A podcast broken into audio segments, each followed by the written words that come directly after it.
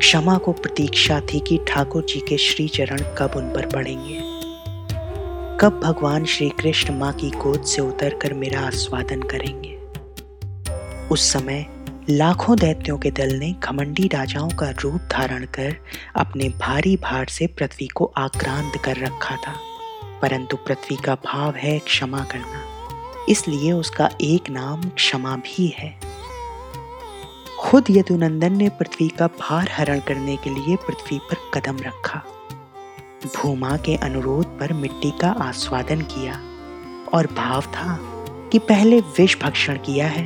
अब मिट्टी खाकर उसकी दवा कर रहा हूँ। ग्वाल वालों ने जब उन्हें मिट्टी खाते हुए देखा तो यशोदा माँ से उनकी शिकायत कर दी।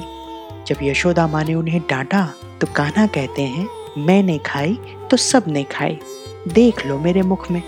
कान्हा के मुख में आकाश, अंतरिक्ष, ज्योतिर्मंडल, दिशाएँ, सूर्य, चंद्रमा, अग्नि, वायु, समुद्र, द्वीप, पर्वत, नदियाँ, वन और खुद यशोदा माँ। अपने पुत्र के मुख में इस प्रकार सहसा सारा जगत देखकर मृग शावक नैनी यशोदा जी का शरीर काँप उठा।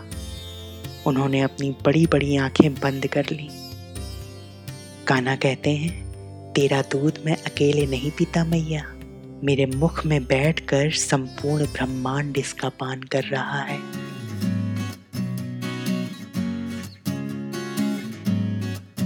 सदियों से प्रभु का ध्यान है, भूमा को आज अभिमान है। भोले से नैनों में मिट्टी से लिपटा है बावरा, मुख में लिए ब्रह्मांड है।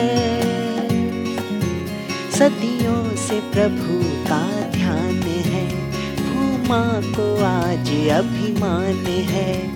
भोले से नैनों में धरा, मिट्टी से लिपटा है बावरा, मुख में लिए ब्रह्मांड है। अब कृष्ण का आह्वान है, अब कृष्ण का आह्वान है, अब कृष्ण का आह्वान है, अब कृष्ण का आह्वान